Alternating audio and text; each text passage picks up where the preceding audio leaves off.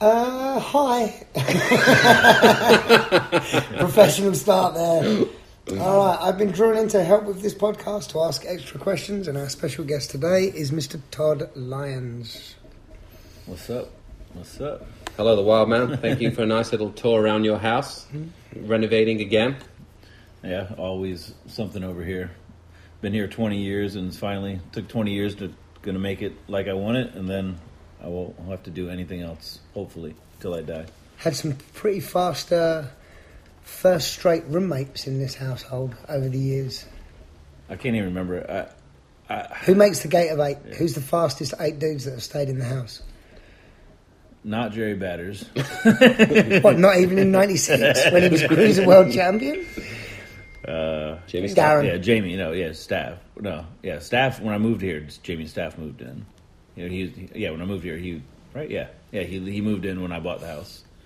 Yeah, Jamie and Darren though for for first straight, they'd be pretty pretty equally matched. Pretty gone. Um, South Americans going to make that money. Javier. yeah, Javier, and then like three or four other Neto, that yeah, Neto guy. Net- Neto, Mm, yeah, Neto was Neto fast. Braglianini, and then the two brothers. Oh, Lopez is. Yeah, yeah, yeah. That's that's seven Lopi. seven guys. Why do I think? Uh, I can't remember all the roommates I had, but None of them freestyle dudes would have made it. one of the Emma, age- Emma, Emma Rick wouldn't Thorne. oh yeah, Thorn, yeah, Thorn, Thorn, Emmett, Death Ride. Um, why do I think a, a girl, a racer girl, lived here? I, I know the Dem- Eight. Danish girl. And I don't think her. I think an Asian one. Um, uh, what I remember. Alice Jung. Yeah, or no, not Alice. No, Kim Bozart? No, maybe they're just here with Darren, Darren a bunch or something. That sounds I, about right. I, I seriously can't remember. Like, like I couldn't, I couldn't even name half the roommates, and they weren't always BMXers, but I couldn't, I couldn't name half the roommates that lived here over the years. I probably had thirty or forty different roommates. Over I remember some cool parties. Yeah, yeah. there- During the first ten years I lived here, it was just yeah, roommates in and out, in and out, in and out. It was, and at first it was always BMXers as roommates, and then I was like, "Fuck, I don't want to live with any BMXers." Everybody gets to that point. yeah, It's- well, I got just yeah, because it was like Just yeah, give me they would suck. person. Yeah, Wanna Ricky, talk Ricky, about- Ricky Rat wasn't paying rent. And So someone wants to talk about the semi. yeah, yeah, yeah, yeah. but then, yeah, then, then I was like, you know what? Then, then I started just going to like these roommate websites and getting roommates, and I was like, if if I didn't like them, I just give them a letter, be like, yo, peace. You know, here's your thir- thirty day notice. No bad feelings. Yeah. What are we going to talk about then? Um, let's talk about.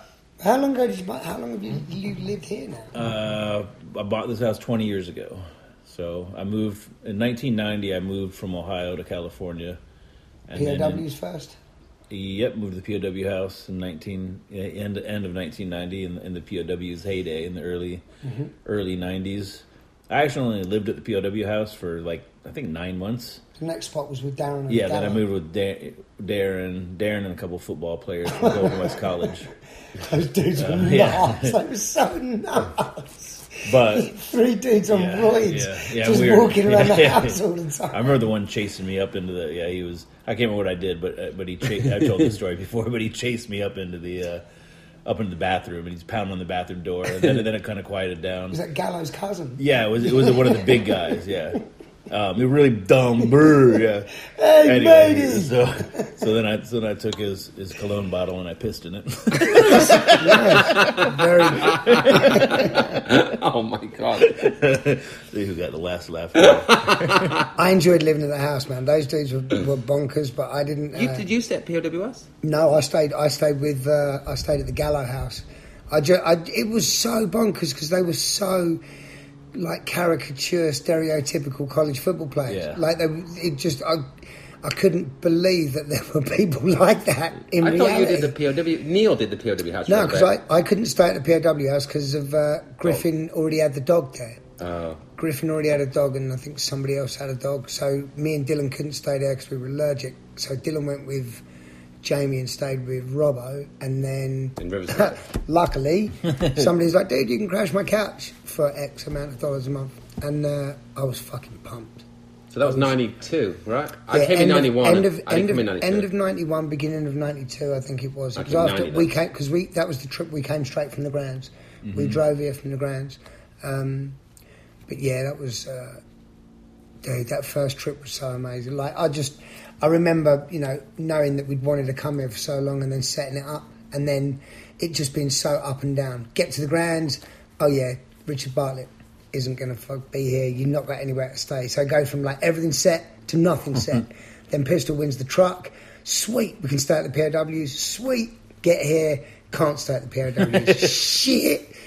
But then yeah, to get to stay at that house was. Uh, was Yeah, and it was, amazing. only, it was only like a mile from the POW house. Oh, it was perfect, dude. And it was, but that mile away meant that even though, like, if I'd lived on the couch at the POW house, it would have been way less of an experience. Neil, um, had come, man. Neil came in '93 then, right? So he wasn't there yet. No, Neil wasn't here yet. It was, uh, yeah, I, I, I think Dean Idiols came out right at the end of that trip. He came from Florida on the Greyhound and stayed for the last two or three weeks. But it's, uh, yeah, but Gallo, Thomas, and Thomas, yeah.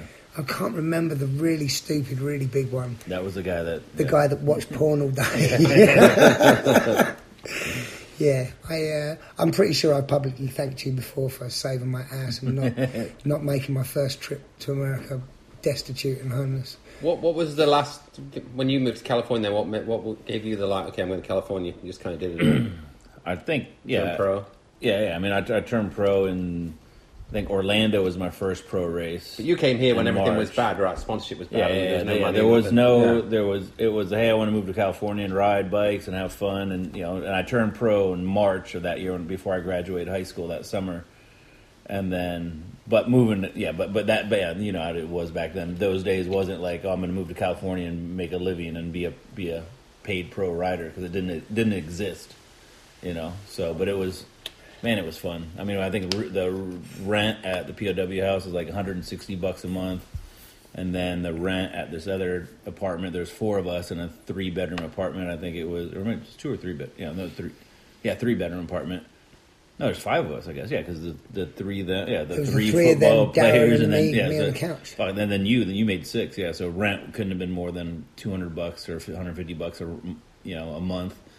And then you remember my first car I bought the the, the, the postal jeep. I bought a post, post a, a, re- a, re- a retired postal jeep. It was all white. one one seat in it on the wrong side, on the English side, and four. I bought that for four hundred bucks. We used to drive that to Club Metro out in Riverside. Oh, and uh, God, how did put- we drive on the freeway? yeah, yeah, yeah, the, the, the tires were like fucking six inches wide or something. yeah, no, no, no, no, nothing in that car. No heat, no air conditioning. Just the this door slid. Yeah, Who was in the crew then back then? Like, say if you go into the, the metro, who'd be, who'd be out that night? Lonergan, Everyone from the house. definitely Lonergan, Griffin. Um, Sales wouldn't go. yeah, Lawan. Nah, Lawan. Lawan wasn't. Was he? Would you uh, meet he other was a little BMXers there? Yeah, well, yeah. Robbie Morales would be there all the time because Chris- Robbo lived out there. Chris was there. Sals was there already. Yeah, it was. Yeah, but that was fun. That the corner of the club metro was fucking. Kind What's funny for my, that for me that that being That my first an hour trip away drive. uh, You know. in a real car.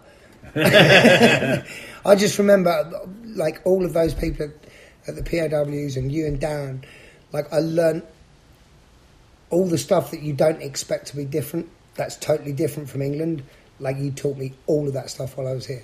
Like I remember Sal's taking us to, it would have been Ralph's maybe, and it was open at like three in the morning. And for me, I'd never ever been to a store at three in the morning before. So like, like to do all that stuff, that that was the first trip here and doing it all. Wildman learnt me how to do laundry, how to put your quarters in. like, I remember that house, you know, Bill Grad's apartment Yeah, yeah, downstairs. yeah. Like, okay, this is what you do. You put your pump, you put your detergent in, you put your quarters. Like, I remember that.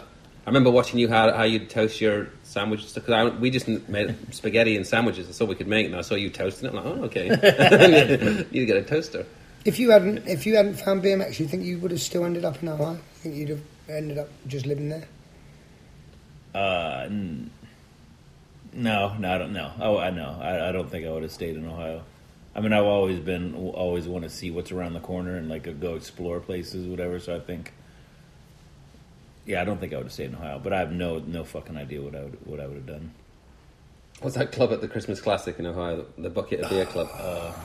Pur- purities? No, there was a few different names for those. But The night when Gary Ellis put his fist through the ceiling, like I just those those things like for being a BMX kid fan and then fucking coming out here and hanging out with those people and then being right in the middle of that stuff.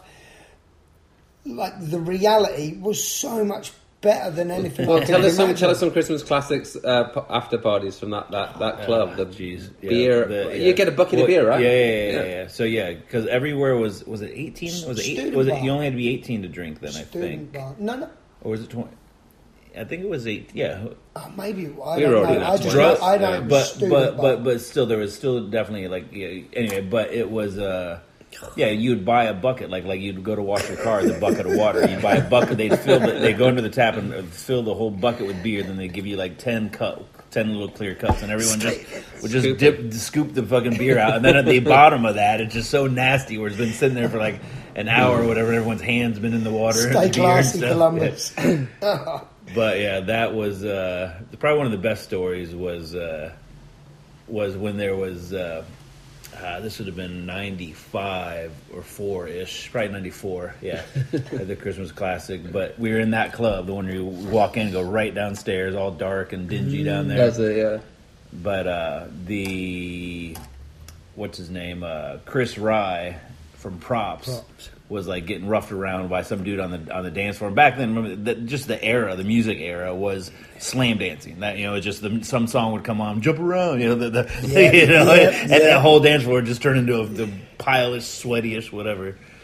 But um, him and and I think Losi also Losi were like getting pushed or beat up somebody or whatever, whatever, abused by some guy, and I ran up with a took my beer bottle and broke it over the guy's head or whatever. And next thing you know, he's bleeding, chaos, whatever. Cops coming, we're outside, the ambulance coming, and me and Losi, uh, we was it? Yeah, it was. Was that when the bouncers CS gassed everyone?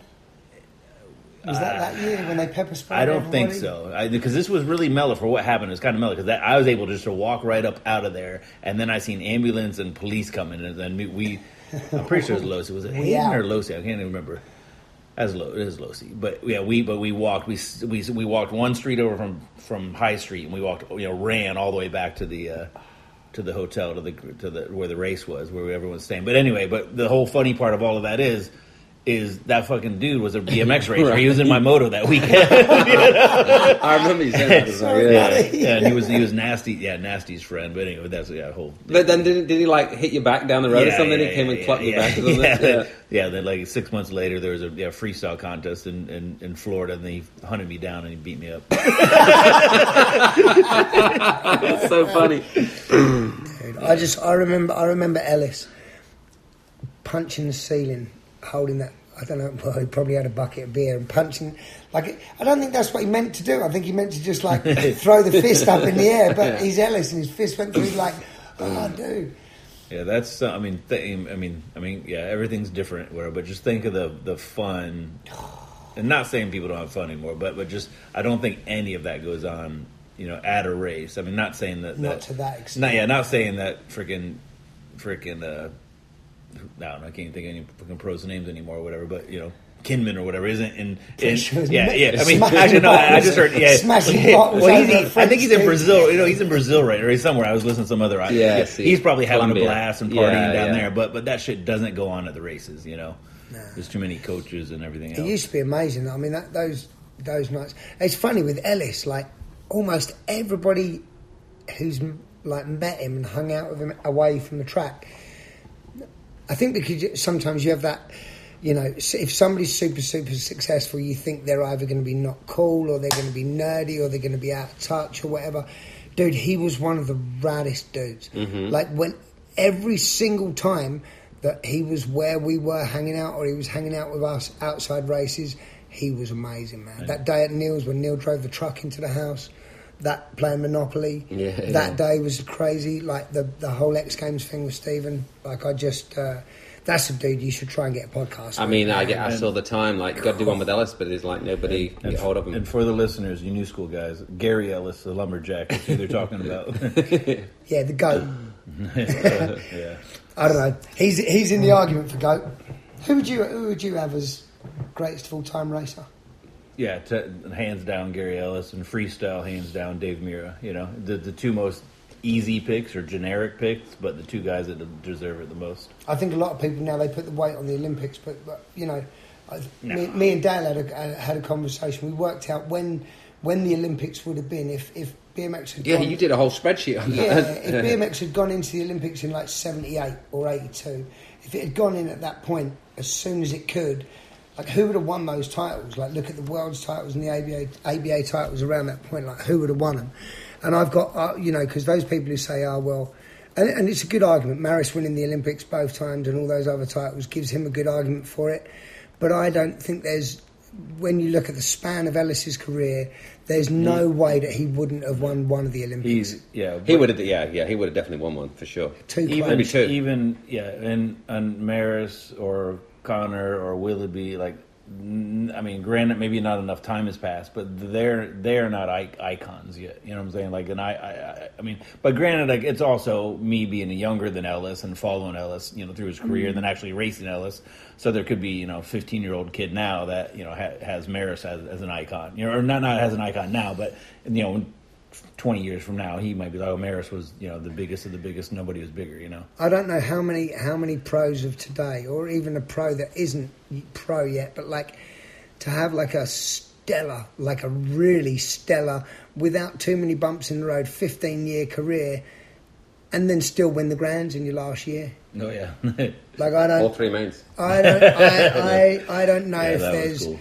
I don't know out of the current crop, maybe Connor, but I mean, I, I just when you think, Joris is potentially could, if he has a dominating Mm. next couple of years, which is going to probably get the USA this year title, and then if he wins maybe a couple more worlds in the Olympics, which he very well could. that's then- why those conversations are so good, man. It's Those- fun. It's a, you, you always piss somebody off, and, Well, and everyone's got nev- different you'll- opinions. You'll never Yeah. know. Those people peaked at you know twenty Yeah. years, thirty years apart, so you won't ever know. But I mean, dude, Ellis was just such a like. Even if he was riding bad all day, as soon as the, as soon as the mains came in, Yeah, yeah. like you know, there's a good chance he's going to hold shut the main. hmm Just had that race head, didn't he? Mm, yeah, just unbreakable psyche, amazing man. Who was uh, anyway? You were telling us about getting out of Ohio.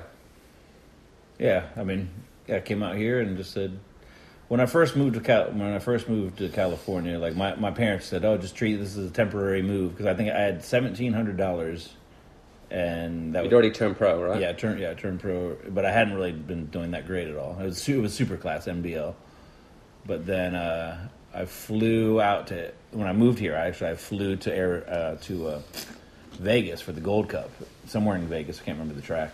Um, I think I remember racing Barry Nilsson in the motos, but uh, we I was racing single A pro, and then I stayed with with uh, Steve Veltman. I stayed at his, his, his Vegas, right, with his parents. Yeah. yeah. I stayed at his house that weekend, and then from the race Sunday night, I drove back with the POWs. But that's how I, you know, got out here. But uh, but yeah, it wasn't you know there wasn't any you know Was you like super excited to come to California and see all the BMXs and? oh yeah yeah it was yeah because I'd been out here. I came out here in uh, the first time I came to California was in '89, the summer of the '89, on my way to Australia, where I went. It, the, world's in Australia in '89, where I went to go lose my title to, to, to, to Jurgen Van fucking full face. Eagle, Eagle, Eagle snacks at that point. Uh, no, that was MCS. It, it was it was MC. Yeah, it turned into MCS. But but yeah, so I stayed out that That's summer. nice. It's nice to know that we gave that kid a shitty nickname and it's worldwide.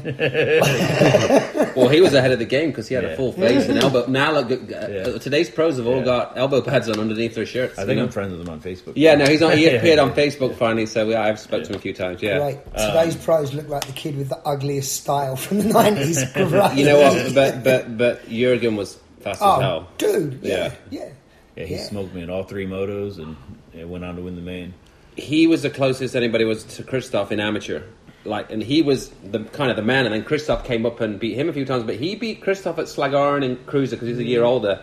And then Jurgen, he quit BMX pretty much. bef- You know, but like pretty quick after he won that Worlds, you know. Pretty so, su- pretty sure But he- he was, yeah, he was on. A, he was. He would have been a Basta Beaver or uh as good as Rob Bolton, you know, and maybe even. but You know, he was really good. So don't be too mad that he beat you. Um, yeah, so yeah, so I'd been out here a couple times, and that was before the POW house. But I stayed at like the it was called the HBP house the Huntington Beach Pros house um, right downtown. That was I think Chris Moeller That was was there. on, Alan. on Huntington, right? Yeah, I think 13th Street or something. Okay, yeah, yeah, I know. Yeah, um, but yeah, so I'd been out here a couple times, and yeah, going to Orange or going to Twin Palms, whatever. It was, it was. I still have vivid memories of just how cool and crazy that was to see that. You know, because back then, I mean, we didn't even. I mean, I don't even know when we started calling jumps trails, but like there was you know, any jumps and any jumps that I had jumped, like in, in in Ohio, were just mounds of dirt that maybe we used our foot to kick up or something. You know, like, like nobody carved a jump or built a jump with out in the field with shovel. I mean, I mean, well, yeah, maybe with shovels, but not nowhere near what they look like out here. You know. Who was um, And then there was trail. There was jumps at Magnolia, at the end of Magnolia, at Pacific Coast Highway, right at the beach. Like, that's Like- where like- Chris Moeller does that ad The, for. that's Um, where he did the first bus driver. in the ad though for uh, Airwalk, something. probably, yeah, yeah. Somewhere down there? I was on the cover of Go from there doing. Uh, it was it was a three pictures. It was Danny Nelson. It was Okay, I remember that. it was Ronnie. Uh, I don't know. Either Wilkerson or Hoffman, and then Danny Nelson, and then me. So it was, it was a freestyler, a racer, and then dirt jumper. But uh, but yeah, that was from there. But that was When when you when you came here, like I don't know if your experience is similar to mine, but like, was it even better than you'd imagined it was going to be when you got here and, and started living day to day here? Yeah, I think there was- yeah, just there's so much so much to do, you know. Whether and, and every day some, and especially living in the POW house, every day something was going on, you know. You know, you didn't, you know. I mean, not everyone had, even had a car or whatever, but there was always we were always piling in and going somewhere.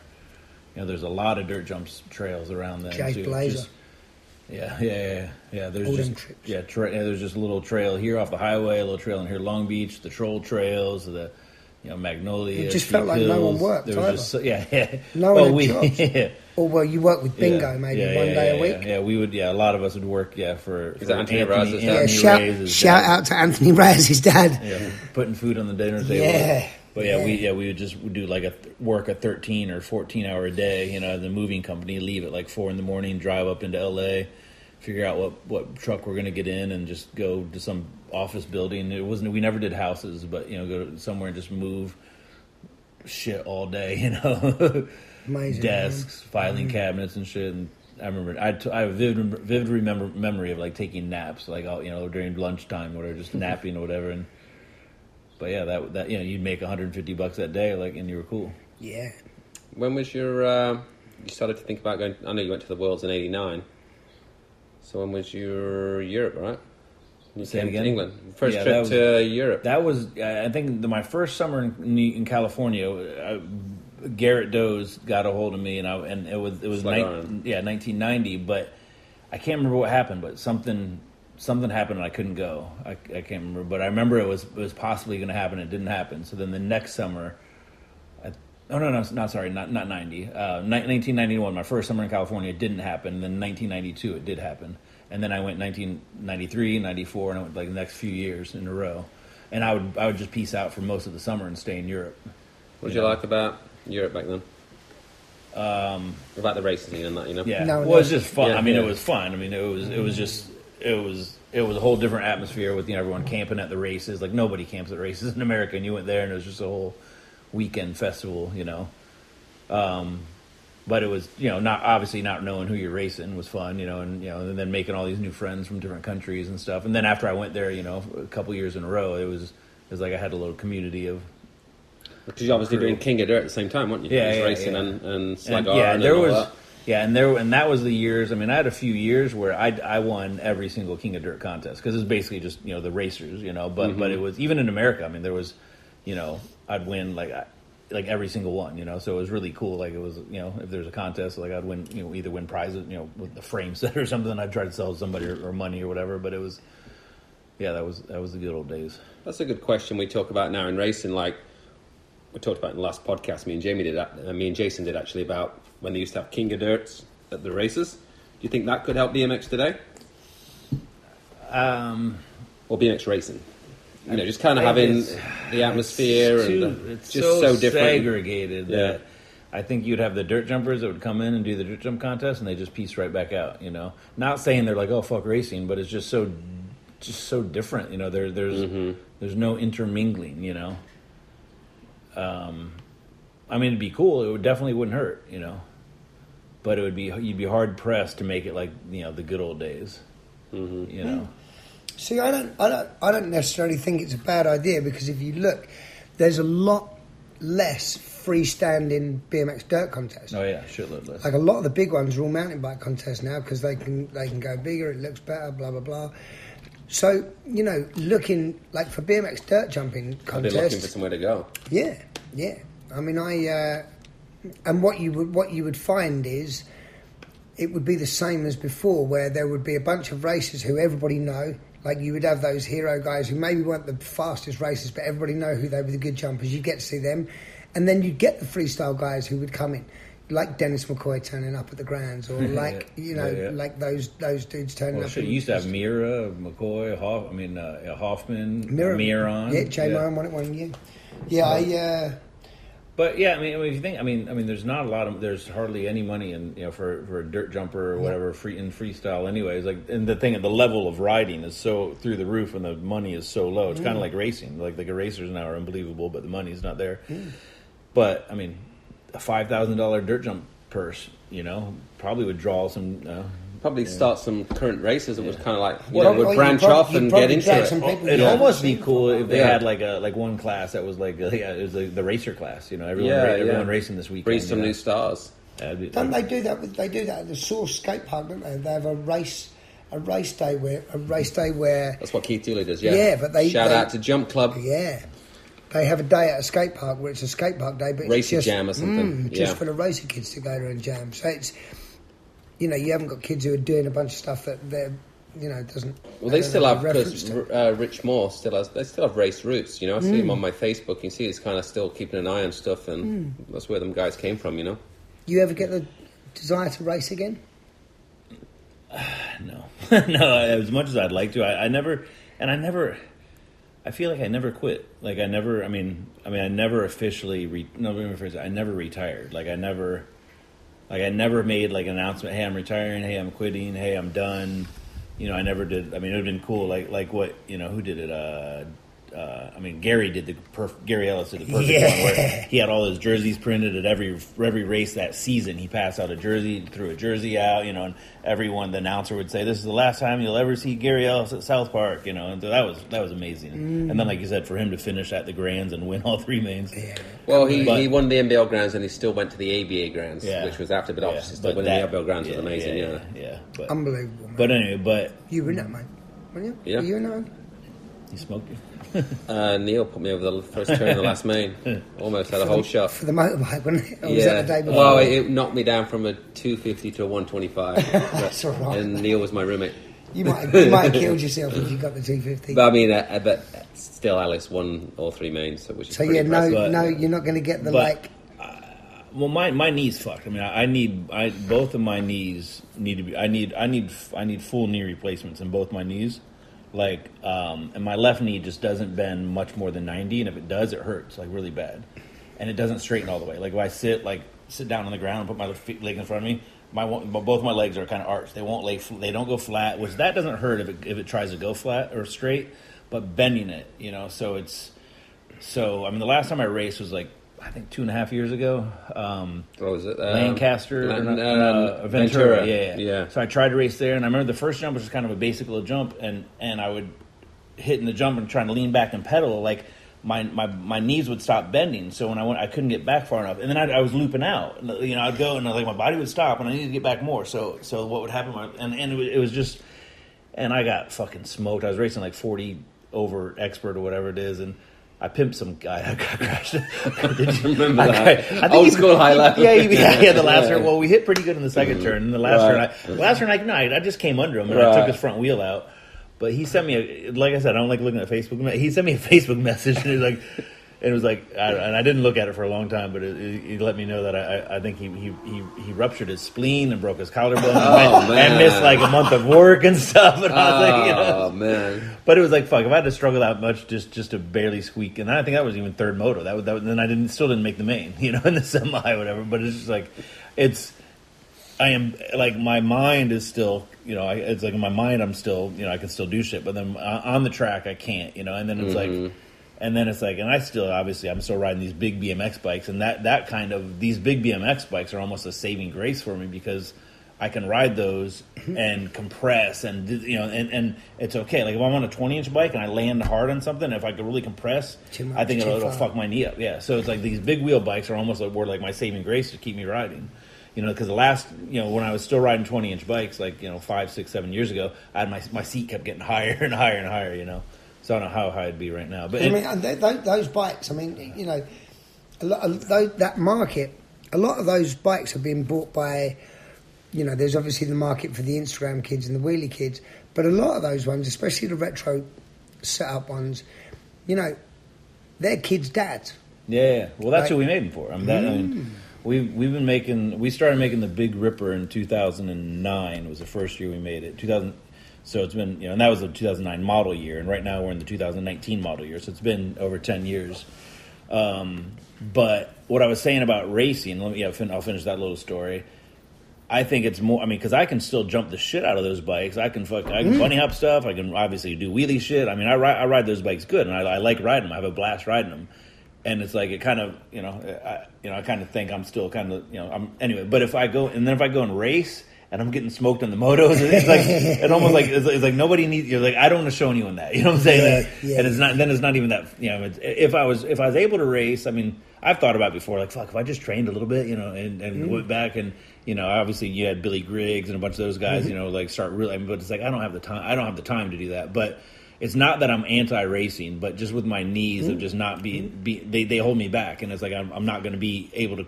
I'm not going to be capable of what I think I should be doing on the track. And it's as with most things, if you've been serious about something, it tends to not be fun to go back and play at it. Yeah, yeah, yeah. And I don't have the. I, I am so busy with work. I mean, um, every day. I mean, I work from home. You know, I've been I've been working for SE for 15, 15 years. You know, it's like I'm but I, but I'm work from home, and I from the minute I wake up to have sometimes before I go, go to bed, like I'm working. Like I just, I mean, granted, I've got a family, wife, and kid now, whatever. But but a lot of days I work as much as I can, you know, and, and uh, not all year, but certain times of the year, like right now, like when we're when I'm working on next year's line of bikes or whatever, and it's just you know skyping with Asia and everything else, and then traveling. But anyway, but, but back back to the bikes. But yeah, so those you know we we started making you know we meaning SE, you know we you know we I whatever you know we created those retro bikes in 2007, and then two years later we started making the big wheeled BMX bikes like 2007 and 2008 we had the pk ripper 20 inch and we had like the quad angle 24 inch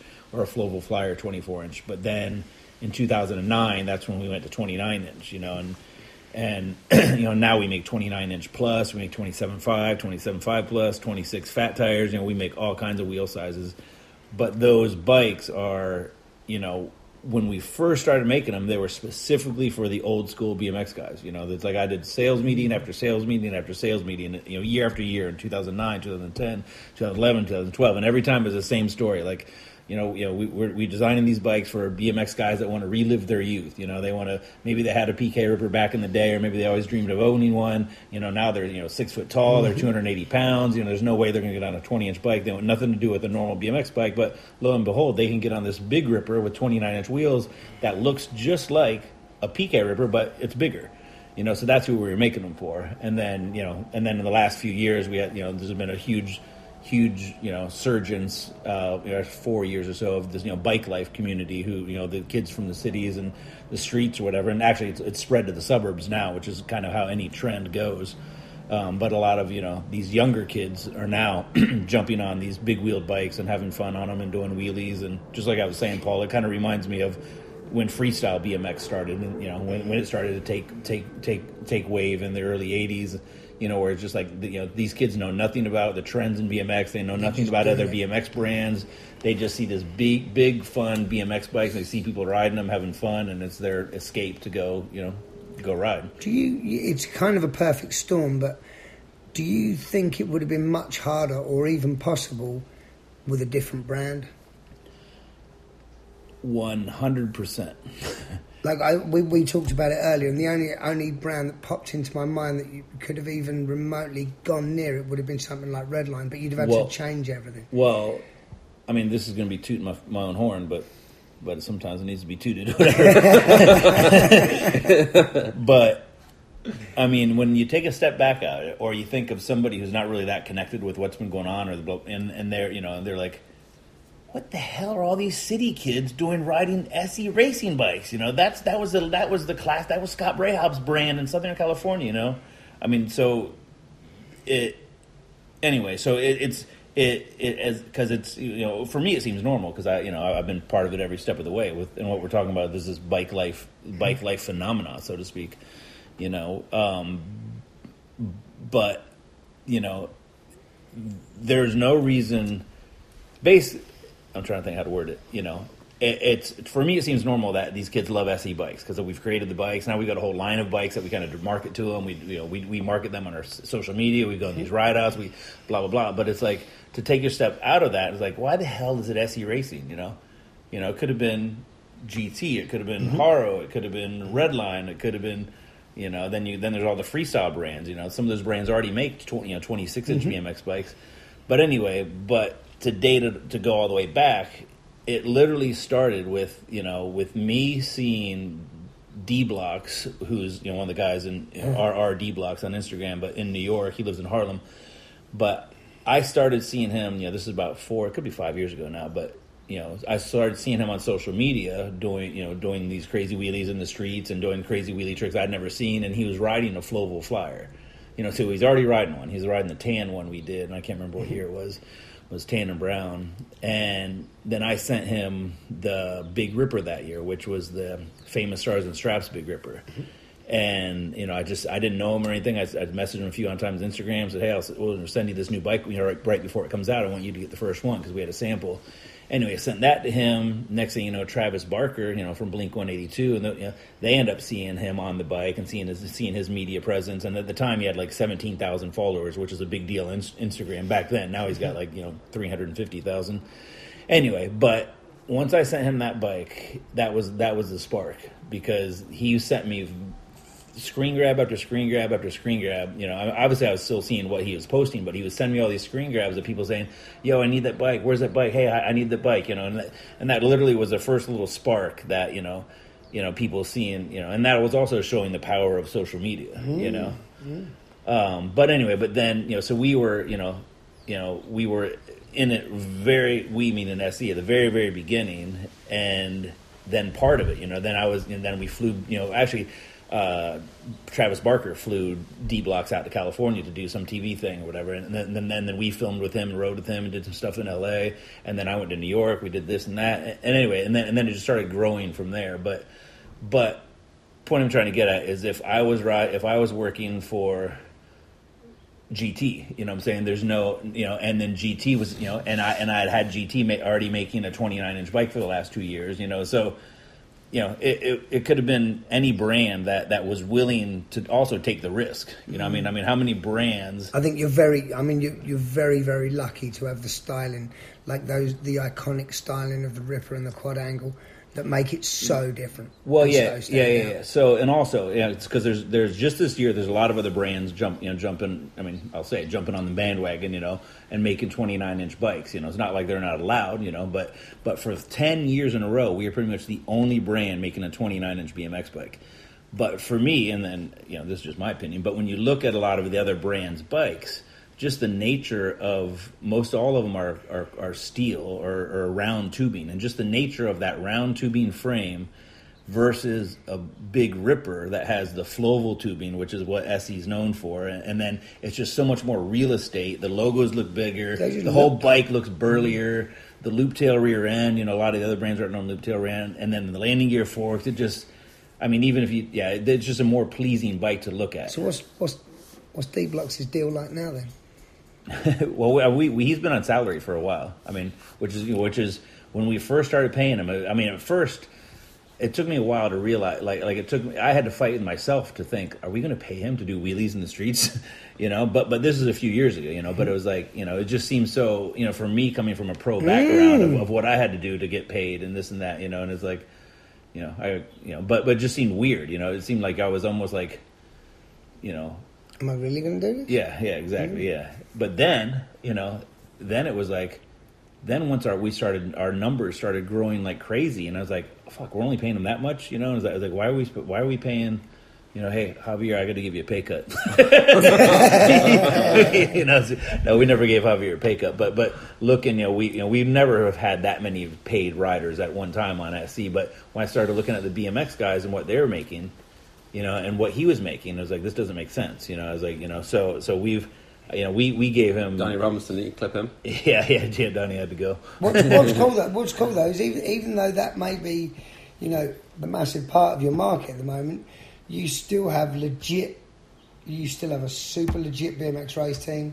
You still have super legit BMX pro riders. Yeah, Chris Fox. Yeah, we still. Yeah, it's. Chris Fox is still on this. Yeah, yeah, yeah. Yeah, Chris, yeah, yeah. Chris Fox. He's had his signature bike for like the last four years. Yeah, Because he's awesome. and then we've got yeah, we got a. I mean, our, the race team is pretty much an amateur race team. You know, Javier kind of retired retired this past year, and there's no reason for us to go out and get a, a, a pro rider. You know, I mean, just the race sales. I don't even go into that, but just race sales in general. Every company, they're just not. They're not smoking right now. the little Asian girl's good. The little. Oh yeah, uh, yeah. Well, she lives in Japan. But is that is, Yeah. is she? is Jui that- is that- Uebata, and then there's Mickey. oh, No, no, Jui, Jui. I can't remember. Yu, Ibata. Then there's Mickey Iabata. um, but yeah, we our Japanese distrib- distributor. They have like an all girls team over there. Actually, no, there's another guy, Taka, something that rides. It's funny, Yeah. Chris Chris Fox is, he- you know, he reminds me a little bit of Brian in a way where, you know, he's racing, he's racing, he's racing, racing's the only focus, racing, and then all of a sudden, like, the powers that be kind of, in some weird undermined way, fuck him over. But because of that, he ends up having a much better career and Yeah. probably a lot more, a lot more fun and Yeah, a lot. well, he's got a bigger fan base on the freestyle mm. side of thing than he ever than Chris Fox ever had in racing. But Yeah. but yeah, yeah, yeah. When he didn't qualify for the 2000, was it the eight or no the 12? They- well, they 2008. got hurt and they Eight? dropped He did the trials in eight. Yeah. And they, well, he got hurt, didn't they? And they dropped him from the from the Olympic training thing. No, he well he still did No, the he, trials. did, he though. did the Olympic trials, yeah. Yeah, but hang on, they, they but there was one they sent him home from the training facility when he got hurt. Hmm. Oh, Like yeah, I, was, I I remember spoke something to him about about it. I'm not sure, yeah. You're, He he got he got he got hurt, and instead of like you know he's going to get better and he's going to stay at the training facility, they just said like you can go you can go home and we'll, we'll contact you. And, and he was so bummed out about it. That was when he just started riding. I, he just dude, he's so good, man. Like it's mind blowing when you watch him ride them bowls. It's amazing Yeah, how he fast goes he fast. goes, man. yeah, it's so fast, isn't? There's a few of them guys now. There's a ah. Canadian, I guess he was a racer as well. The Corey, Corey Walsh. yeah, he was a race guys, but them guys, yeah. I, uh, what- what's funny is I, you know, I'm sure of us old guys, when you look at social media, you imagine yourself and where you would be. So I'm, I'm sure there's a bunch of racing training kids, they look at social media and they imagine themselves being at Chula Vista with Connor and Corbin and those guys, or, you know, my thing is when I look at social media, I look at that crew, like Chris Fox, Matt uh, Cordova, Corey when he comes over, Jack Watts when he comes over. Like, I'd like to think that would be the crew that I would be with.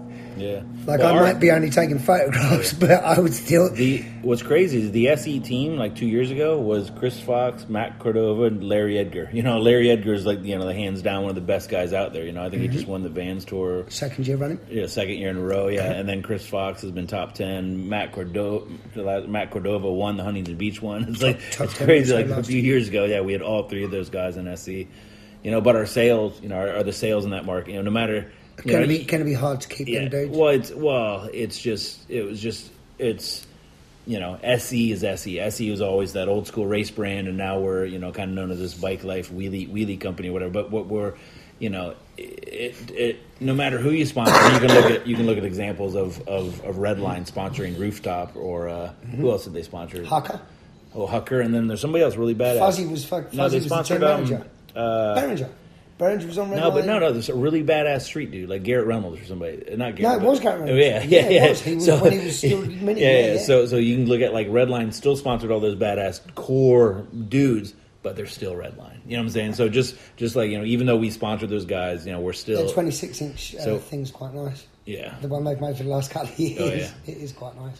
but the uh, but you know the the basically you know and and not and we just didn't have the sales to to warrant to pay to pay those guys what they're worth you know so it was no problem when you know when they left I completely understood you know but Chris Chris has you know stood his ground and you know he loves SE and loves Yeah, that's part cool. of He stuck around with it, yeah, yeah. yeah no he's he yeah no so he'll I like him. He's one of my favourite dudes. I've seen. I've seen he lives in him. Huntington, right? Yeah, but yeah. So I mean, back to the, you know, could there have been another brand? Yeah, I mean, I I, feel I mean, I feel if I was, you know, I could have very well been working at any other company, and then, like I said, took the risks, you know, which I didn't consider them risks. They're just fucking, there's fun shit for me to do. Like, let me go to New York and do wheelies all through the streets with these guys, and let me go here and let me bring them out I- out here, you know. So so for a company. You know, for me, it was just fun. It was just traveling with, with the, you know my new friends, you know, my new friends from Harlem and Brooklyn or whatever. But but for a company, like a corporate company, you know, which I guess SE is, you know, but for a company to go that route and then promote these riders doing some reckless riding, riding with no helmets, you know, yada yada yada. You know, I mean, it's pretty. It, it was like I said, it was it was you know risky, you know, and I didn't I didn't think of it being risky, you know, doing anything. I just it's just what I I'm the fucking wild man. I think I think But- it's a perfect storm was- having yeah. those two frame designs to work with as your yeah, yeah, and then yeah, then having yeah, and then and then our bikes look, you know, the SE bikes always look different, you know, and then also when you're saying what else we've got going on, and then we've also got our core retro bikes. I mean, we've got our not our bike life big wheeled BMX bike. so we've got you know a PK Ripper that looks just like Perry Kramer's PK Ripper back in the you know the 80s, and, and Those, then also are, those two are nice. That black PK and and, the quad Winston angle, yeah, and the that's 24. STR twenty four quad angle, and then the mic. Mm. So so we've also got. I mean, I feel we got our bases covered. You know, like I said, we we we, we own the the bike life wheelie market. No doubt about it. I mean, our, our sales are going through the roof. You know, but then we've also got the ra- our race team. We've got good race bikes. You know, really pretty nice race bikes. Sales there aren't nowhere near what, what we would want. Then on the freestyle side for SE, you know, our, you know, our, our sales are they're growing, but nothing nothing crazy. But then we've got Chris Fox, one of the biggest names out there, best well liked guys out there. And then in the retro old school bikes, it's like we've got Garrett. I mean, not Gary. always talk about, but we've got you know Perry Kramer, we've got Stu Thomsen and Mike Buff, all under our wing with signature bikes for multiple years running now. So to have you know those BMX legends that are part of SE, and then Perry Kramer, you know, he's the Southern California sales rep for SE also. And those bikes seem to sell out. As soon as Oh, they yeah. come out, they're gone. yeah, it's yeah. I mean, we've They don't sit on the shelves. They just we uh, the Perry Kramer the we we brought 250. Well, actually, they're not here yet. We had some delays, whatever. But the the Perry Kramer PK Ripper Loop Tail this year. It's black with the gold gold, gold accents. But uh, they're about they'll be here in about a month. But we started taking orders for those. It was you know a few months ago now, but. We started taking orders, and within 20, we, we limited the dealers to five per dealer, and within 24 hours, we sold out Wow. you know and then we did that we we did another release of this like we did some green bikes that was like we called it spring green where they came in in the spring and it was like a mid mid season anyway mm-hmm. The big our we did the same thing with the with the big ripper we had this green and gold unique big ripper it's like hey it's here you got to order it now or we're gonna be you know and it's, we sold out within an hour Oh my god. so yeah and two, again that was 300 300 bikes Where's it? Where do you think the the the wheelie big bike life thing's going? Is it? it i mean every you know you you know i mean I every, it's always been trend yeah it's always been I there. It's just you can see it now, social mm. media. Yeah, well, and the social media has helped it to grow like crazy, you know. But it's, you know, I mean, trends always come and go. It's like, well, where's fixed gear? You know, like that was booming in 07, you know, Mm. in 08, you know, that's when we had big sales then, you know, or, or where, you know, fat bikes. Has you that know, really died tire off bikes. the fixie? Yeah, yeah, to- to- totally. Um, Good. Yeah. Yeah.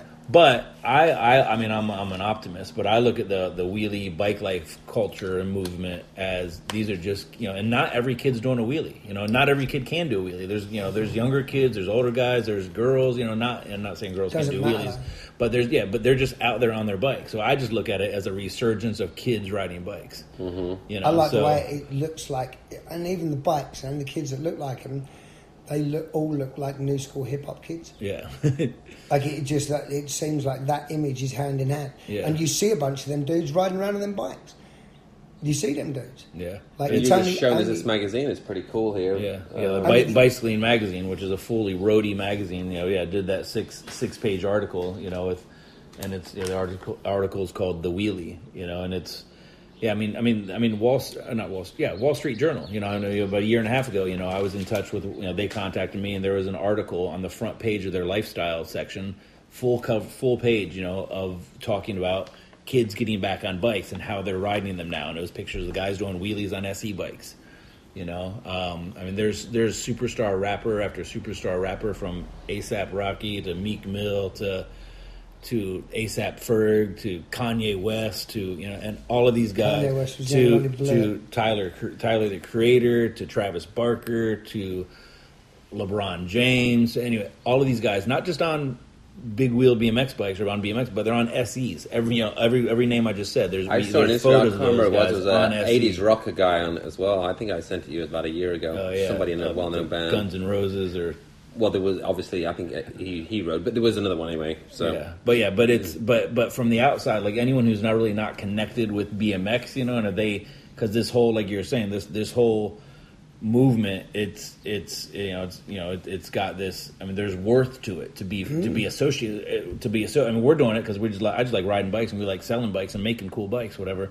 But for a brand or a musician or an artist, for them to be you know to up their level of credibility. Oh, let me let's let me, you know. I, I can imagine. I'm sure. I'm 100 percent sure it's happened. You know that that some of their managers said, "Hey, we need to get you. We need to get a picture of you on an SE bike." You know, because because it's happened where we see some pictures of like superstars with the bike, and, and they're not riding it; they're just posing with it, and then you never ever see a picture of them again riding the bike. So, so I mean, yeah, you can call them a poser or whatever, but I'm sure that that happens with you know all you know as as far as you know they, they got to up, up their credibility with their, their fans, and it's like, hey, this this culture, this bike life culture is huge. You know, there's you know it's all in the cities and the inner cities and blah blah. blah so let's you know let let's you know anyway. So then so then they're with that bike, and then all of a sudden. There, that makes that you know the, the kid that's tuned into the bike life culture all of a sudden thinks that superstar is that much cooler. 'Cause, oh, well, fuck, he rides, you know, and he's got a PK Ripper, you know. Mm-hmm. it just it's it's like that circular thing of a they think oh my god it's cool I want to be associated with that so people think I'm cool whereas in reality as soon as they do associate with it it brings the credibility of the brand up Yeah, yeah, yeah. like LeBron James literally whatever LeBron James eats drinks and uses has the credibility because he uses it Yeah, there's uh, um, Ben Simmons, who is a fame. Uh, he was the number one draft guy, whatever. He, he goes out with one of the Kardashians or whatever. But there was a he posted a picture of on his social media just like a few weeks ago, but riding riding an SE bike, and it was like he posted like four pictures of you know him and his buddy, like, and and he went into a bike shop because like I know the guy. Anyway, he bought those bikes. Went into a bike shop the day like two days before, and like in Philly, and, and bought the bikes. You know, it wasn't like hitting us up for some bro deal or get them free. He just walked in the bike shop, bought them, and posted the photos of them, and and, yeah, and he's Boy, got like yeah. millions of followers. it he must ri- be it must be nice to be an NBA player and like and go out with the Don't- Kardashian. no, just never to never have to think about. All right, I want one of those. Who am I going to have to call for the hookup? yeah. he don't call anybody his manager. No, does no, he doesn't do anything. He just goes to the kid that he employs Right. and says, "Go and buy me four." of no, them but he was in the, he bought it. He he, he went to the Oh, bike that's shop. that's that's rare. yeah, the the the uh, You want the whole experience. the guy, yeah, the um, Stan. I'm going to show you right now. The the guy from the bike shop sent me uh, sent me a picture of him the day before, saying you know Ben Simmons, and he played you know he plays. Oh, I know, dude. He's, Yeah. he's He- he plays for stupidly, the- stupidly famous. Yeah, for the He'd be famous even if he didn't. that's him walking out of the bike shop, and Oh, then no. two days later he posted a picture and has got like, Looks like young. yeah, Even if he didn't cheat on the Kardashian that he was dating with, he's an NBA player. He's Oh, rich and famous. yeah, yeah, it was Yeah, one of the man. Kardashians. good stuff. Good stuff. Um, But yeah, so anyway, so yeah, I mean, SE has just got that clout right now that, that you can't buy. I mean, I mean, all of those people that I said that that that were with the bikes or photos of them showing with the bikes, and then in movies has been in movies. You know, we're also doing a collaboration, obviously, with, with uh, you know, we did one with Santa Cruz skateboards before. We're doing one now with Dogtown skateboards, but but with these superstars, you know, Ben Simmons that plays the, for the uh, Philadelphia 76ers or whatever, you know, none of that has been paid product placement, you know, at all. You know, there's a new movie also, Trend, Trend Spotting or Train Spotting. There's another some movie that kids riding the Fat Ripper, like, and none none of it's ever any of us like paying to, to put mm. put it there. And half the time we don't even know it's there until we see it, somebody tells us about it. You know, so it's so they're coming to the brand. To, you know, so it's yeah, you can't the publicity we've been getting. Yeah, we, we you, you can't Yours- buy it. You can't buy it, and we wouldn't have enough money to brand, pay for it the brand anyway. is so cool that people are coming to it, Yeah. but they are bringing more coolness to the brand by Yeah, yeah, just exactly, by it being yeah. them. It's a shame that Kanye had that full face crash over and was riding that terrible GT. was it by the train lines or No, something? that one. Was No, it, did he have was skyways on it it? was PK. It was it was the PK Ripper. It was a race bike. Did he have the GT weird wheels on it? Yeah, Didn't he have yeah, the GT three- wheels. Yeah, Right. yeah, yeah. I just, it, it's funny when you, you know, I guess I guess what that is, that's a sign of like somebody who's just old and slightly out of touch, almost getting it right, but not quite. he so the a bike shop was in touch with me saying, "Hey, Kanye's been in here. He wants to get in." And there he was hitting me up, and they and they said that he wanted he didn't want Skyway Tuff wheels. He wanted something different, whatever. But he got the he got the GT spins. Kill the contingency.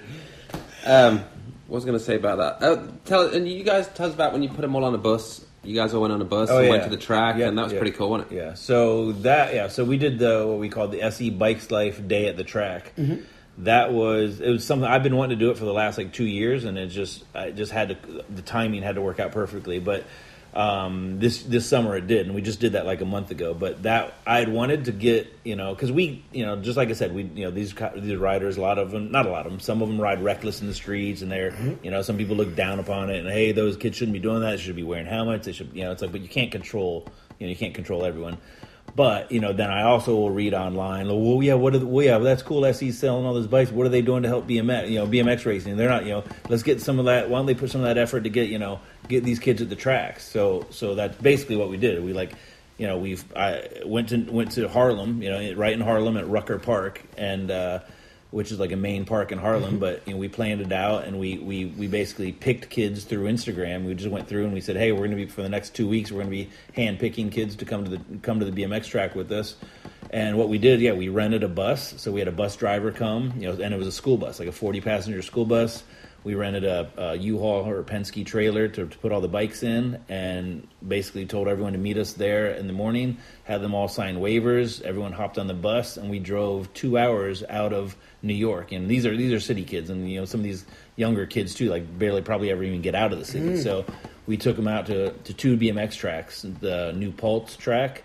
We went there and practiced. It was you know closed track. It was just just us and all these kids, and they were riding their big rippers and their fat rippers, and everyone's riding the big BMX bikes. And a lot of these kids had never been on a track before, you know. But we also brought D blocks and those guys.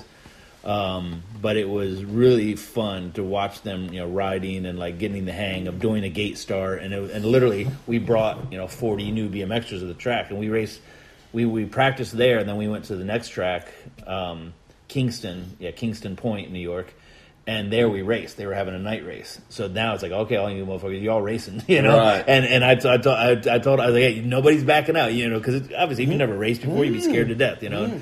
And they pretty much all race, you know. But it was like, and it was really fun to, to literally, you know, like I said, hand hand deliver forty new racers to the track. And and I know that the next weekend, you know, these kids live two hours away. You know, that I mean, you know, they live in the city. You know, a lot of kids, you know, these kids might not have much money. You know, so I'm not expecting that they're all going to start racing the next weekend, hmm. but some of them might, or some of their friends might. Well, at least you know? expose them to it. Yeah, yeah, yeah. Well, yeah. If, you- well, if you look at the, the social media of of those forty kids, how many followers each kid has? Okay, this one's got thirty thousand. This one's got fifty thousand. You know, D Block's got three hundred thousand. You know, you know, just the, the reach that all of them had that they're Mm-hmm. going to race BMX. You know, and it probably opened other people's eyes to BMX. So. I would like to start. I'm gonna. Well, I'm not like. I am gonna. I'm gonna start. I'm gonna be do it a little bit different, but I have full plans of doing that. You know, over this next year at, at a few more places around the country. You know, and maybe maybe not exactly that, but but something something similar. And You look and good, and because yeah, because it's like you know, one, one it was a fun day. Everyone had fun. 2 Mm-hmm. it brought you know an excitement to the track. You know, the local track operator. Um, oh, what's his name? Um, uh, Tyler? no, no, no, no, no. In, in, no, no, in, yeah, yeah, yeah. But in New York, the the track operator, his his daughter races. She's she's a, she's a junior elite pro. Um, she's living at Chula Vista right now. Oh, uh, she's uh, Joey Albright's uh, connected something. to the family. Yeah, yes, yeah, yes. yeah. I know you mean. I totally know what you And, mean. Yes, I see her uh, around. Yeah, but anyway, but but you know he, you know his mom and or her mom and dad that run the track, they both said even after when I talked to them on the phone, they're like that was a, so you have no idea how excited people were to see those guys, and, you know, and it just brought a different element, you know. Yeah, You know, yeah. But it's funny because when we pulled up, we were all yelling and stuff out of the bus, and some people were like, "Oh, I thought that was like like the, the police bus or the prison bus." you know, we're all, you know, but it was fun. It, it was cool, you know, and I, I think that's you know that's us giving back too. You know, I mean that that costs thousands and thousands of dollars to, to do that, to rent this and rent that, and food for them, entry fees for them, everything else. You know, it it cost money, but it was it was a fun event. And it wasn't just like a promo for us, you know, but it you know it was, but it was also give them something fun to do, then also kind of open BMX racing's eyes to these kids because maybe some of these kids never even thought about racing, and now they're all jazzed up about it. And you can even do it at a pump track and all kinds of Yeah, stuff. yeah, isn't yeah. So anyway, yeah. So Yeah. so yeah. So I talked with Tyler Brown about doing something similar. Um, you know, with you know getting guys from LA, but but here it would be more. It wouldn't be getting a school bus and getting all these young kids from the city. It would be getting all these old dudes that you know. And in California, obviously, everyone's got cars out here. You know, Mm-hmm. but we just you know have a day where we like rent the track or have it set aside. You know, just for us for the day, and maybe they do have a night race. You know, but Yeah. got, That'd and be there would be really cool because you got the track and the pump track yeah, yeah. No, know. definitely there is because plenty to do. yeah, because there's I mean you know there's there's a lot of group rides, BMX rides, you know in in LA and Orange County, you know almost every week. Um, they're not really the wheelie crazy young kids out here. It's an older crowd.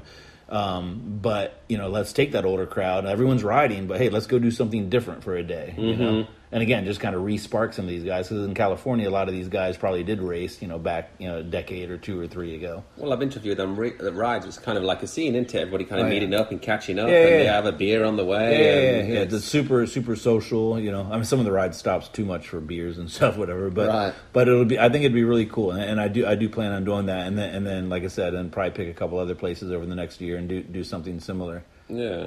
Well, cool. You know, yeah, just introducing people to different aspects, you know, of bike riding. And, and and one of the things, you know, one of our, you know, quote unquote, hashtags, one of the things we kind of go by, or one of the things we're known for, is just, you know, at this stage is just let's get kids on bikes. Mm-hmm. You know, let's, you know, no, you know, and no matter, you know, and the, these group rides we do or the ride outs with the younger kids as they call them, but you know, it doesn't matter what age, what race, what color, you know, what you know, how much money you got, and what bike you're riding. It doesn't matter. You can you know, come come to one of these rides on your on your GT or Mongoose or whatever. You know, I, I, it doesn't matter. It's like, but let's just get kids on bikes, and that's a good push that we're doing, and that's what we're really being known for is just being a positive movement of literally literally getting kids on bikes, which is what you can relate to, and you know, Donny Robinson and you Yeah, know, yeah. And you don't even know you're going to bump into. I did the one in. Uh, you was out of town. I did this the Perry one, one the one that Perry did in San Diego Okay, a couple yeah. months ago, and just happened to be riding. And, oh, there's Hollywood Mike Moran. Yeah, I, yeah, I didn't know he was there, and you know it was cool to ride alongside him and just BS. You see all kinds of people there, don't you? Yeah, yeah. I mean, I mean, the rides are you know they're literally just people getting together and riding bikes and having fun, and that's that's what it's all about. Before we um, wrap this one up, we'll, we'll do this again because it's kind of fun. Um, and you've got so much great stories to talk. Hmm. We one day we need to go through your photo albums. Yeah. That'd be kind of a cool. Oh, yeah. And the diary. Yeah. The diary and the photo. He's got to get permission for that one. But let's let's because this is a lot of race people listen to this. Let's talk about finish it up with current race and Your views. I always ask you, you know, why you know SE's views, your views on current racing. How could we make it better? I know you listen and you read everything, and um, yeah, tell us what you think about Yeah. everything and what Oh. what could we do to Well, help make I- it better. I do. I do listen to pretty much every every BMX podcast out there. Um, I always mean to like when there's an interview with somebody to like message them later and say, "Hey, I listened to it. Good, you know, I liked it," or say, say something about it. And I always forget whatever, but I'm an I'm an invisible listener. But anyway, but that's you know half the news or info I get about BMX racing is through the podcast. You know, because there's like no no websites. I mean, yeah, you, you know, there's some websites obviously, but but yeah, there's there's not a lot of you know access for even people to you know that want to know about what's going on, but it's it's it's uh, yeah i mean it's it's weird i mean i, I haven't been I, i've only been to one or two races a year for the last x amount of years so i, I don't want to be that arm armchair quarterback whatever but it's it's just you know my it's just i'm going to say whatever i think whatever whatever every old guy in my stature says whatever but it's just a little bit too serious and a little bit too regulated and a little bit too you know i wouldn't say organized you know but but it's it's just too stale. You know, I think that would be that'd be my general general. You know, like you like like the fun isn't there as much as the, Do you think- the fun isn't there as much, and and and and, and the the training has gone through the roof, and the fun is di- dipped down. That would be the two things I would say. But I'm not doing it, so I can't really say for sure. Do right, you think on. that do you think that BMX racing would, would be helped by, you know, somebody taking footage of the races and putting that into something, making good content of that to put online, rather than just something that's live where it's five or six hours that nobody's going to sit and watch? Because, but like, do you do you think that you know with social media and stuff, somebody should be out there and putting BMX images and, and stuff and content of BMX racing out there that's good and interesting to watch. How? Why do you Yeah. think that's not a thing yet? Why do you think no one's got that? I, yeah, I don't know. Yeah, I mean, yeah, because you have to struggle to find the main event at the World Cup or something, or, or, or at the last national, or that, I don't even think that those Or you have really to sit for five hours and watch everything before. Mm-hmm. Like I said to Dale, that race in Argentina, there were five and five hours and forty five minutes of a lot of just. Do you pic- listen to all of picture- oh. it? Yep. Just a super fan still. yeah, drove me crazy. Ranted about a bunch of it, but it's you're putting them guys that live feed. I guess that's for the real fans. But my thing is, if you'd taken all that stuff from the live feed and you'd got Jason and the other dude, sorry, Rich, the other dude in the, in like in the studio afterwards and made a twenty minute show because like that five hours and forty five minutes of complete mind lumbing boringness, except for like a couple of good quarters, Yeah, the semis maybe. But like the final on day one in Argentina, that's one of the best BMX races I've ever watched. Like Yeah. for those six dudes to come across the line, almost a blanket finish with six dudes at the end of a Supercross race is insane. Yeah. But like you know, like you say, you're joking saying I'm a super fan, but how many other people watched all of it or sat there with it all playing whilst they were doing stuff? Oh, wait, semis run. All right, Yeah. you. So how hard it would be, how hard it would be would it be to yeah to make to Edit make down. to make that like like like the highlight motos Mm. quarters semis main you know and it's You a already set- have it, you it's a have set, it all. seven minute or twelve I minute. think it just like- comes down to money and, and yeah. But you I mean, know, if you it's just at- cut, just just cutting and cut and cut it, cut it, cut it, cut it. You don't not even good like re-edit it. good editor and a good presenter. Like you look at those, they still run them now. Like we're talking about that thing when Gary won uh, those three mains on his last race. Like that video, like with those mains and all the interviews with you and Neil and Yokolet and like.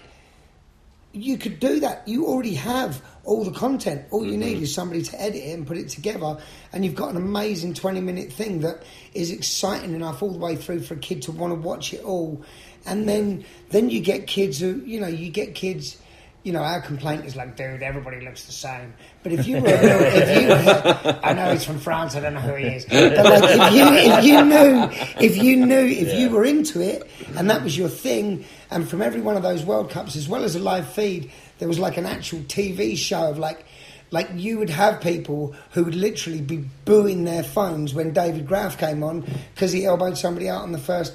Like you would have good guys and you'd have had bad guys, and you'd have people who are like mm-hmm. People who are just die hard Connor Field dudes. And like in ten years' time, where he's only just scraping it through, there'll still be die hard Connor Fields dudes. And but uh, it's almost like you've got this jewel, but nobody's really presenting it to people who don't know what it is. Mm-hmm. Like if you that NBL War of the Stars thing where they had those shows on ESPN, you could do that so easily with what you have already at the World Cups. Yeah. Like, but the, it's you know, like it's me and a couple of other nerds. You, we're the only ones. It was Sunday at relaxing day. Yeah. We're the only Yeah, ones yeah, watching. it would be Oh. nice. Like, it would be nice if there was there was easier way to access. Yeah, I just don't think it's been presented. Photos and info. It's not. Well, you've got presented. you've got a good guys. Jason and, and Richard both. You know, they're they're they're knowledgeable and they're very both very good at it. And they're they're like us. They're nuts as well and crazy about it as well. But they're not allowed to say certain things and stuff because. And I've asked why. And, and Pete will will comment on this. I'm sure when he when he when he listens to this. And I'll, I'll actually see him tonight, so I'll have to talk to him more about it. But because it gets broadcasted in different countries where they can't talk about certain things, and so that's why they have to kind of cut out the sponsors and all that kind. Which I, I don't think that you know, like I say, when we watch Supercross on a Saturday night, they even if it's mm. Monster Energy, they still talk about the Red Bull and the Rockstar, and everybody gets their little play, you know. Which And, is, and another yeah. thing with that is when you tune in, you know, they might show you the heats and the things. So it would be like for the BMX thing. If that was BMX on TV, you would tune in for the semis. They'd have a little highlight show at the beginning, like, "Oh my God, this is where so and so unclipped, and he's not going to be in it, Mm-hmm. and that's going to drop him down in the points, and we're going to join straight in at the beginning of the semis, and this is Mm-hmm. like, and you could you could do that. It's, I mean, I those Supercross races, I watched every race this year. I didn't watch a single one on TV. I watched them all from people who downloaded them.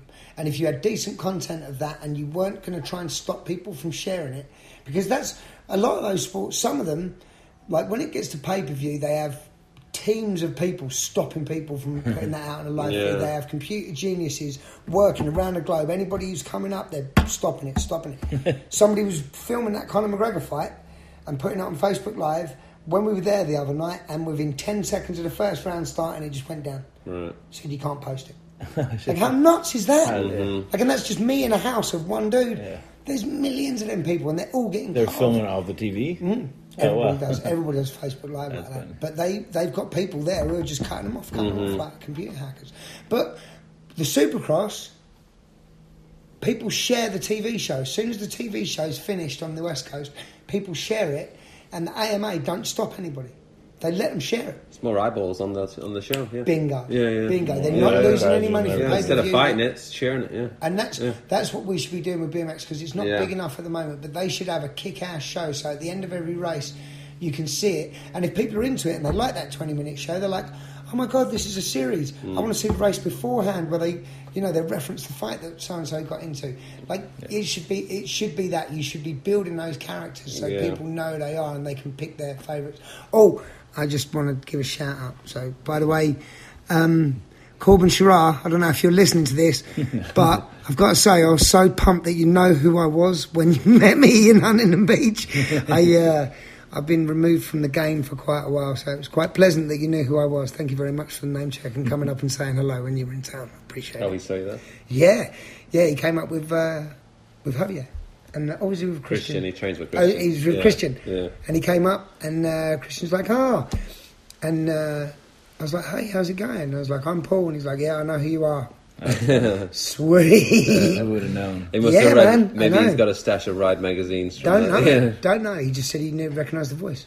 So Yeah. the one one quick other yeah one uh, one thing I the and we won't obviously it's, it's a topic of everyone or but but the the outlaw of clipless pedals for the younger riders that's a step in the right direction. Mm. You know, It's not official yet in the US, but Yeah. I mean, I'm pretty sure it's gonna. Ideally, Yeah. it will, but I mean, I mean, I, I, yeah, I mean, I mean, I get the Pull magazine. I still get it every every month or whatever because we advertise whatever. And and when I see those pictures of the young kids with their nuts on their stem, and then their pe- their toes are touching, pointing down, and their knees are. You know, their their calves are level with horizontal level with the ground. You know, it's just, uh, yeah, just it's just yeah, it's just a bad style. Anyway, but yeah, you know, anyway, whatever. You know, grumpy old man, you know, whatever. But but they, anyway, there's, you know, if here's here's my overall yeah here's my overall wish list in in for BMX racing. No clips and no knees. Well, the, the yeah the, so the clip not, the clips don't need to go away for everyone, but that's in the step. You know, get the kids riding right. You know that that's a good thing. Get you know reputable bike brands to have to one be involved with BMX racing. You know, we've got a full on race team. We're an SE. We are SE racing. You know, we've been around since the seventies. You know, what I'm saying we've got seven guys out there, you know, and we're wearing SE colored uniforms, not just some weird whatever. You know, anyway, the, but but you know, it says SE really big. It's not that it's not a Fox jersey with a little logo screen here and there. Anyway, but but that was really cool. You know, that with like I said, old man, whatever. But but in the '90s, 2000s, '80s, you know, every team rider, every team, you knew that team from 100 feet away. You know, now you kind of don't have that. And then, And you knew the dudes who run it. yeah, yeah, yeah, exactly, yeah. But then, uh, and then, you know, the, you know, this I've I've said this for probably five years now or longer, you know. But but my thinking is eventually BMX racing will go out of the Olympics. You know, it'll get replaced with you know now it looks like you know give it a little bit more time with you know some vert riding or free another form of freestyle or Try more, or or more riders in freestyle, which will bump more ride. You know, but BMX racing goes out of the Olympics. Then the UCI or the Supercross tracks essentially kind of no need for those. Those kind of go away. UCI kind of steps back from all the countries because they don't really have any reason to be, you know, governing all these whatever. And then BMX kind of comes back to, you know, not exactly what it was. We're not asking for that, but but I think anyway that's that's just my, my little dream of Back from the fields, back to Yeah. the dirt. yeah, yeah, exactly. Then, then the tracks, yeah. Then the, Yeah. So, so, so the high speed single file stuff, you know. I mean, yeah, BMX always been single file, but the the, um, the ridiculous speed single file goes away. You know the you know the tracks kind of come Oh, back to a bit David Graf's going to listen to this and is going to pull up last, the clip from last week and say, "I told you, I told you. Did you watch Argentina?" but you know, I think uh, yeah, this, and but you know, like I said, I mean, I mean, and and as everyone knows, that's like that's like an old American pro, you know, uh, view of it. You know, Who actually was the first guy? To, you was one of the first guys to clip in. You keep that No, quiet. well, well, no, no, I'll, I'll say that. No, I, I, was. You're yeah. in good company. I was early. I, it was like clips. it was like yeah. I mean, Lo, Lopes and King, and then You like, I was like right after that. Yeah, Like, like, yeah. I was- you was yeah. in that middle. But I was period. always go back and forth. I never, you know, I never started. I never put my knees on my stem. I mean, my, nut, my nuts on, on my stem. My, what's, what's funny is when when we were a kid, or when And were I young, would still clip out in the turns. I'd put my Yeah, foot, yeah, I'd yeah. still put still my hit foot down. people. You actually I'd still put my hit foot people. down. Yeah, it's still dirty rider. when, when we were young, when we were younger, and we were older experts or pros first turned, we would always say, "Oh man, we've got to ride the same track as the six-year-old girls or the novices or whatever." blah blah blah. But the thing is, as a kid racing, the fact that you're racing on the same track as the pros gives you much more of a connection. Like I think a lot of them kids who race BMX. I mean, although the tracks are getting better and coming, they're coming more towards the you know, decent rhythm sections. Like, how is a kid going to look at that crazy hill and, and be like, oh, yeah, that's where I want to end up? Like, well, you know, it, it's the good thing is it's hard for the pros because they have to make it so it's good for everybody. Although I think there was a period where the ABA especially just toned everything down so much. But, you know, that fact that you pros race the same track as the kids means a lot to the kids. It probably balls up the pros a lot. And from our perspective, when we were younger, it was like, dude, the track's terrible. But for a kid who's getting into it, the fact that they're riding the same track as the pros, it gives them, they can picture themselves as pros. It's mm-hmm. much easier. I remember picturing myself from the age of 13, 14 onwards, looking at those people and picturing myself up there with them. Whereas I don't, you know, a kid who races BMX or, or just rides BMX and is thinking about getting racing, that disconnect from that to bicycle supercross, the SX course is like it's so far away, so far removed. Mm-hmm. Like it's not even like you, you're looking at five years until you're on that track. Whereas we would go racing when we were kids, and at a national, there'd be a double A pro main on the same track as the 13X main and the same track as the 7 8 to open.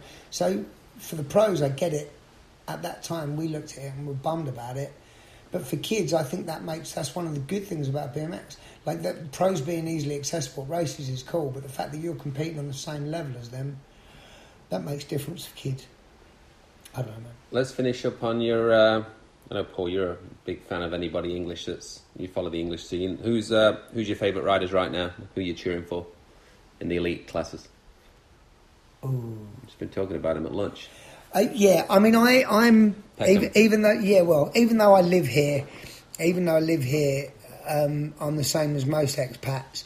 I'm vehemently patriotic when it comes to sports. Like, and the the, the World Cup was just a massive solidification of that. It's it's feeling all that, and especially being out to see it on social media.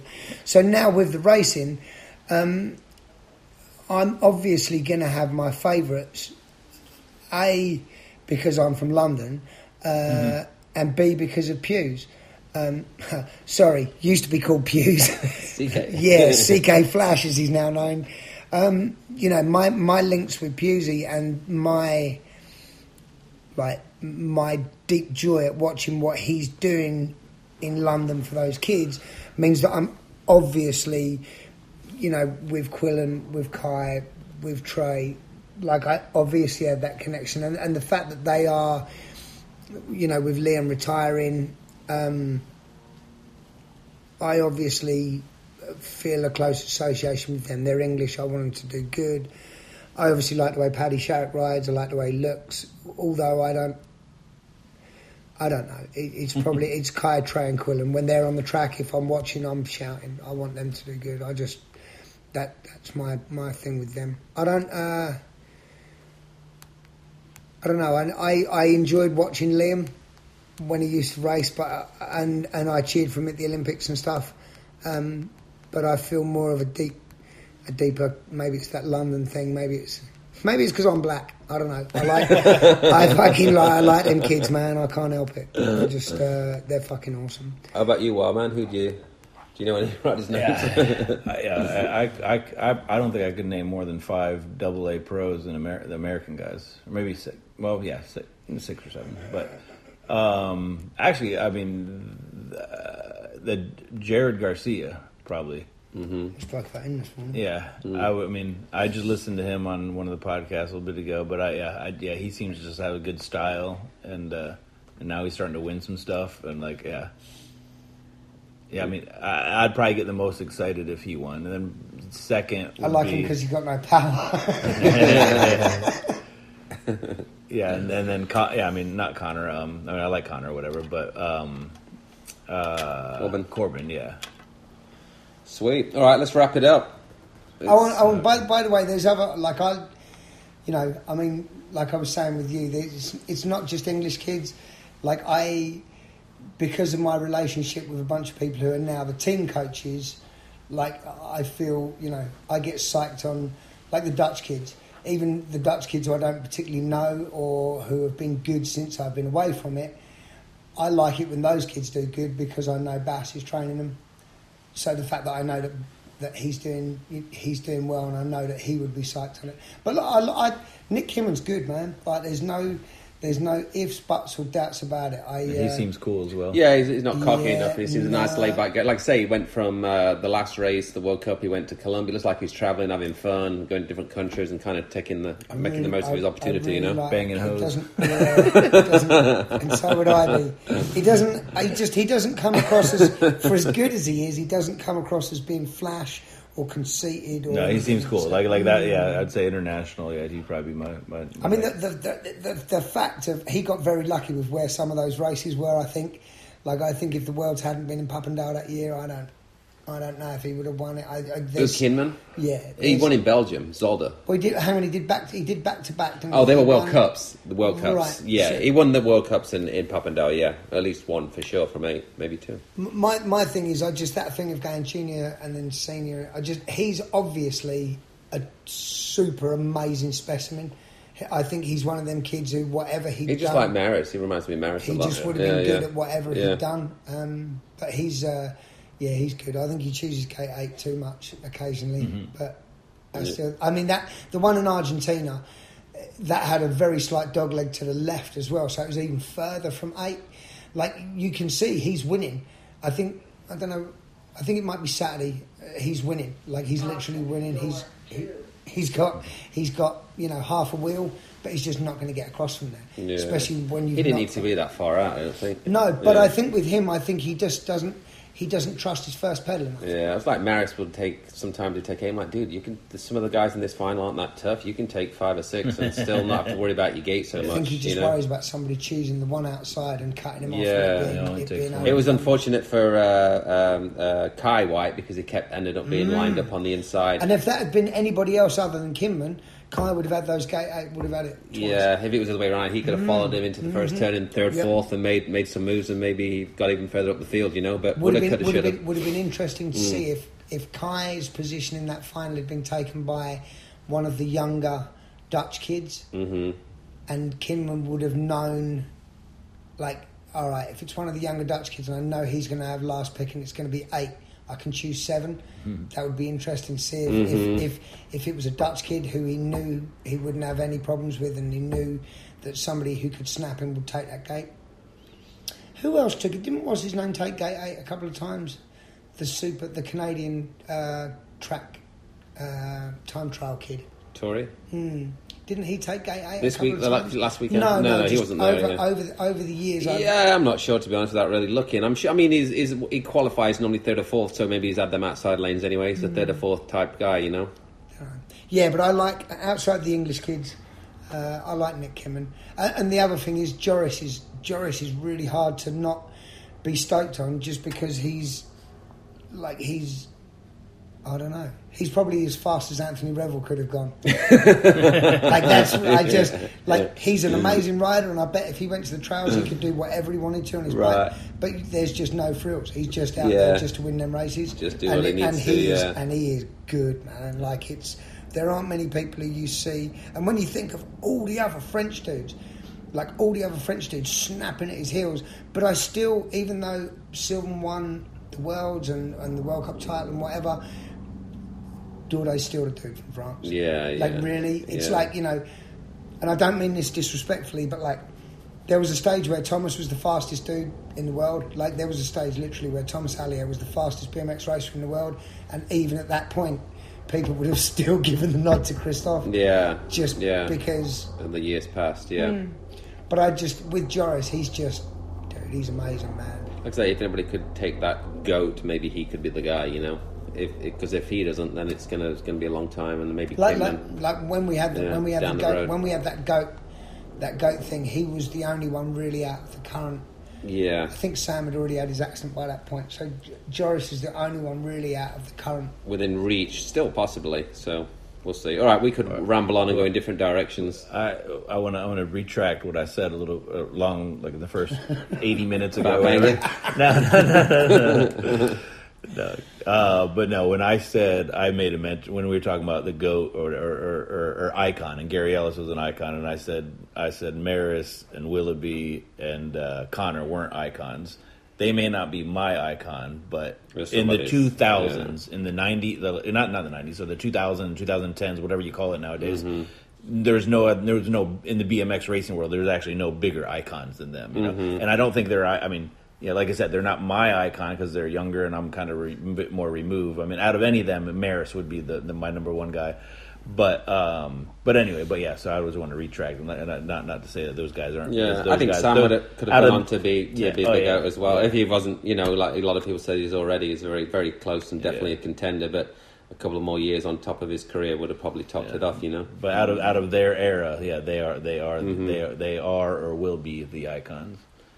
I think I think a, th- a little thing that that they may suffer from is that there wasn't a space. Like when when you think about Ellis's career, there were there were a couple of good people through it, but it was different good people. There wasn't. It was Pistol at the beginning, but then it was you know maybe Charles Townsend, and it maybe moved on. And so by the time '99, he'd had different people. Whereas like Connor and Morris and Sam, you know, Morris is a bit older, but similarly, they're all in the same era. hmm Whereas if they'd been spread around, one of them might have just dominated all through a period. But because the three of them and maybe a couple of others were together in the same era, there's not that same. we don't think of that. Well, I think if Sam and Maris hadn't met together in the same era, they'd have both been they both won a hell of a lot of stuff. But they're both one of a hell, you know when Maris didn't win, Sam won, and, and vice versa. They both kind of shared a lot of titles. So if they hadn't raced each other, it could have been could have been different. All right, I'm going to wrap this up because it's going to be uh, hour and a half, and uh, that was good. But we'll do that again, guys. Thanks. Last words, Paul. Uh, man! you want to give your email address out, phone number? Anybody need you just stuff? say now. You don't want no one, no one to contact I, you. I'm disguising my house. I'm don't email, don't text, don't send me smoke signals. I don't. Have Do you want to ride for SE? Is his sponsorship open for 2019? No.